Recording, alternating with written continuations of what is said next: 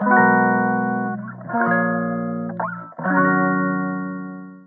いマールのラジオマールです。今日は9月20日水曜日ですね。はい。なんかね9月も末だというのに暑いですね。暑いっていうかなんか湿度が高いなっていう。なんかね1週12週間前になんか朝晩寒いかもぐらいになんかなったからあこのまま秋突入してくれんかなくれたらいいなと思ってたんですけどまた戻ってきてね暑さがね。暑いわ。暑いというかムシムシするわって感じですね毎日ね。うん。てな感じですが今日はレターのお返事をしたいなと思ってるんですけどレターもちょっと溜まってしまっておりましてですねちょっと一つ一つ返信していきたいのであのー、お待ちいただけたらなと思ってますが今日は一つか二つぐらいご紹介できたらいいかなと思っております。で本日は KTS さんから頂いたレターにお返事できたらいいなと思っております。あの先にあの言っておくとですねお返事できるかなどうかなうん難しいなって感じなのであの、まあ、さらっとあのなんとなく聞いていただけたらいいかなと思ってます。はいえー、お便りレターなんですけど、まーるさんこんにちは。こんにちは。いつもツイッターラジオ拝見しています。私は、えー、発症初期にまーるさん出会えたことで治療にスムーズに取り込め取り組めたことを本当に感謝しています。そこで回復過程でつまずいていることについて質問があります。えー、呼吸法を身につけたことで苦手な場所に挑戦することができているのですが唯一激しい運動が克服できていません。先日疾患ぶりにバレエをしたのですがバレーバレーバレーボールですかね。ですね。はい、えー、動機を感じながらも少し経つとそれも忘れて楽しめました。しかし78試合くらいしてもう息がキレキレになっている中で血の気が引く感じになってしまい運動で心拍が上がっている中で呼吸法が全然できずに車でに戻って倒れました。そしてその日から予期不安や発作が出やすくなってしまいました。えーと、呼吸法を行いながらなんとか仕事には行っていますが振り出しに戻った気分で落ち込んでいます。これは呼吸法が完全に習得できていなかったからなのか難易度の調整を誤ったからなのか助言をいただきたいです。そして治療中に完全に発作を感じながらも悪化したと捉えずに前を向いて歩み続けた方法や考え方を教えてもらいたいです。お忙しいのにすみません。というレターをいただきました。はい。ありがとうございます。ねいやいやはやちょっと難しいなと思ってあのいろいろ考えたんですよね。そう。いやあの私もね学生の時ね陸上部だったんですよ。で運動してたんですけどもうそれ以来ですねめっきりスポーツらしいスポーツしてなくて運動で疲れるしんどい運動のこのゼーハーするしんどいやつっていう感覚をですねもうほぼほぼ忘れてしまってるんですよね。そう。あの歩いてねなんかちょっとほら有酸素運動とかであのハーハーするぐらいのやつだったらねあの今でも全然あるんですけど激しく運動してゼーハーゼーハーなるやつをね感覚を忘れてしまってましてですね。なのでこのあのバレーボール78試合って書いたの見てえーってなったんですけどすごすぎんかと思って。ねすごすぎますよね。78試合1日でやれるもんなんと思って。だからまあ当然ねあのゼハゼハ息ギレギレになっちゃいますよねそうそこで呼吸法ってあの相当難しいだろうし別になんかその普通だから多分あのあの激しく運動してゼハゼハなるのは普通だからそのあえて呼吸法でなんとかする必要があるのかどうかそれもまた分かんないとこですよね。まあでもですねそのまあ、認知行動療法ももともとそのあの外的暴露と内的暴露っていうのがあってその、まあ、外的っていうのは要はその状況とかあの環境とかに対するあの暴露。で内的っていうのがその症状とかの感覚体の感覚とかあのそういうのに対する暴露。まあざくっと分けるとねそんな感じと言えると思うんですけどその内的暴露をやる時にそのあえて自分でその発作と似たような感覚をあのわざわざ引き起こすっていうことをやったりもするんですよね。そのパニック感覚の再生をあえて自分でするっていうでそれで出てきた感覚とか症状とかに対してあの暴露療法やっていくっていうようなことをやったりもするんですけどあのそういう時に例えばそのあえて自分で過呼吸をやになってみるとか頭をもうブンブンブンブン振ってみるとかあの踏み台昇降をやってみるとか息をあの30秒止めてみるとかあの、まあ、腕立てとかいろいろ、運動やったりとかぐるぐるぐるぐる回ったりとかね。そう。であえて胸式呼吸腹式じゃなくて胸式呼吸をやってみるとかいろいろな方法をやってそのパニック発作の時の感覚をわざわざこう引き起こしてっていうのをやったりもするんですけどまあ、ちなみに私はそのわざわざこういうことはやらなくて実際にその外的暴露その自分がこう苦手な場所とかシチュエーションに行くと予期不安が出てきたりとか発作が出てきちゃったりとかってことがまああるわけじゃないですか。だからその実際にこうそういうとこに行ってそういう感覚になった時に内的暴露をするっていうようなことをやってたから、まあ、結局やることっていうと苦手な場所に行くっていうことだけだったんですけど暴露療法としては。まあまあともあれまああのザクッと外的内的っていうのがあるんですよね。で内的だけをわざわざやろうと思った時にあのあえてこうパニック感覚の再生を自分でやるっていうことも、まあ、そういう方法もあるんですけど、まあ、そういう意味で言うと運動もそうだと思うんですよね。運動をやるとパニック発作の時の似たような感覚になったりもすると思うんですよね。ゼーハゼーハなってきたりとか汗かいてきたりとかねなんかいろいろパニック発作とね似たような感覚が出てきたりってことはまあ普通にあるのかなと思うんですけどだからそういう時があの内的暴露のタイミングだったりもしますよねきっとね。うん、そうそう。そういう時にまあ呼吸法やってみるっていうのもありだろうし。なのであのうんと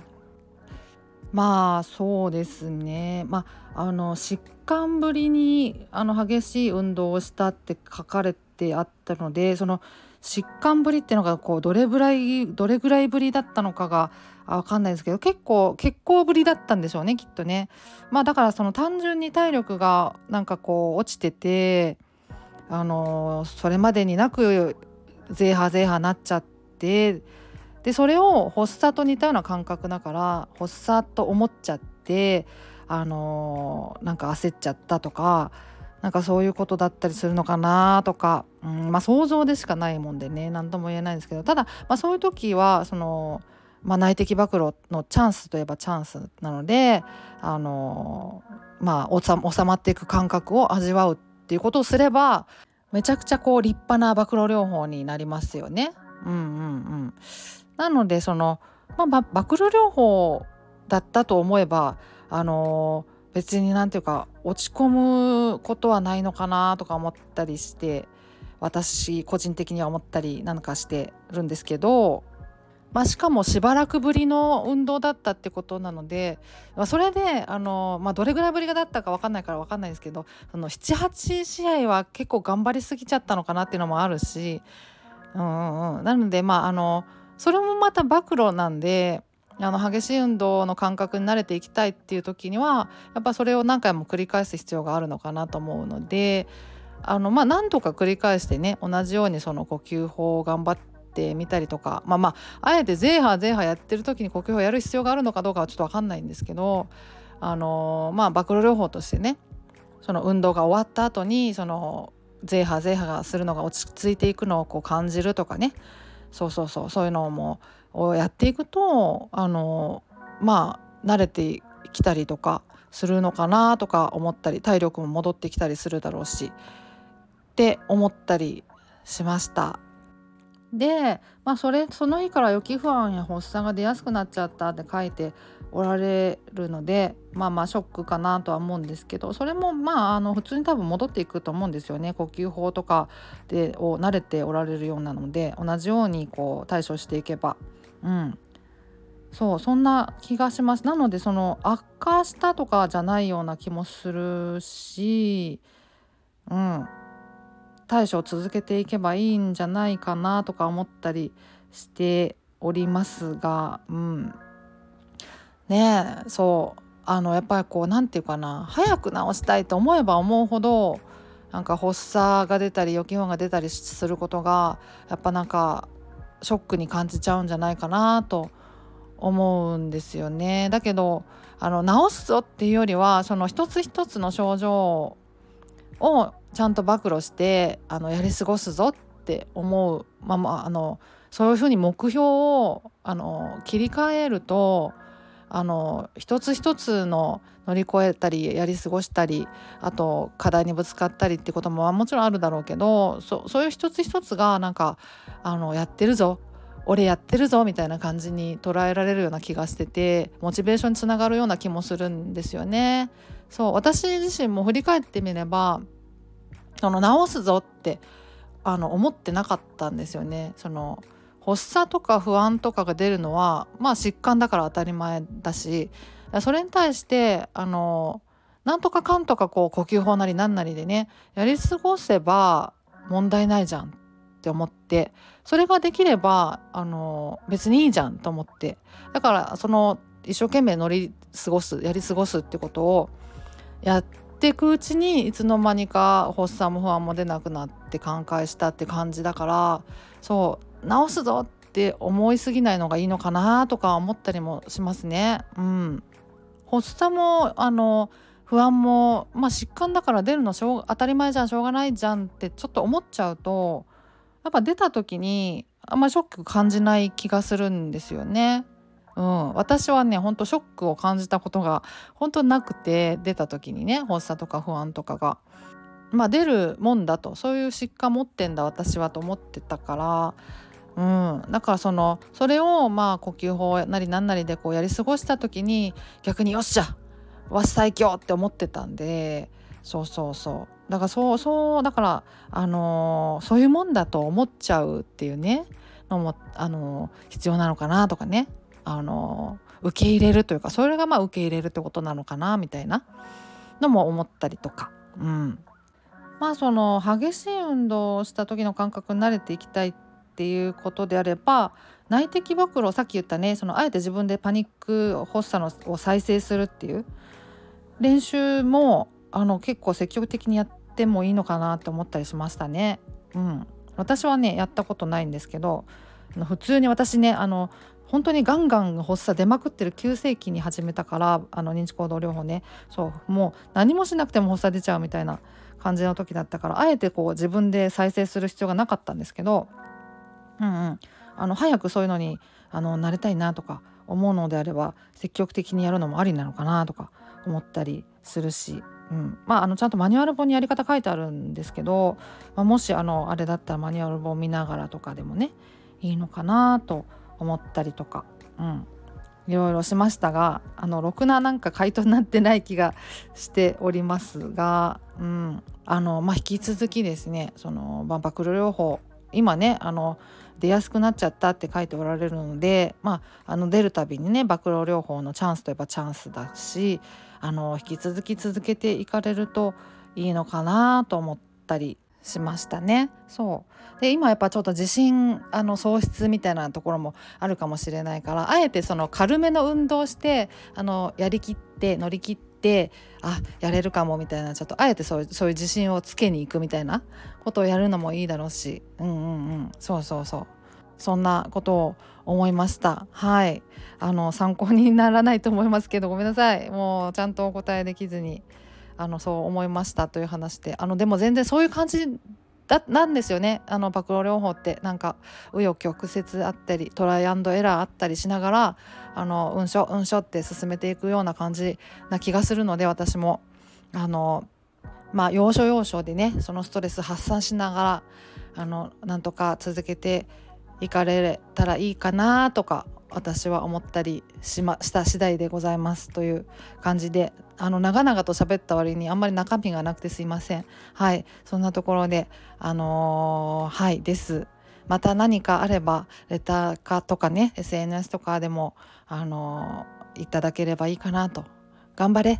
ていうあの応援してるぞみたいな気持ちだけはお伝えできると思うので。はい。あのそんな感じです。すいません。はい。そんなところで参考になったかどうか分かりませんが終わりにしたいと思います。またあの他の質問ご質問レターなんかいただいておりたりするのでごめんなさい。神々はい。でまたあのおいおいあのお答えできたらいいかなと思っております。はい。ではまた次回お会いしましょう。ではでは。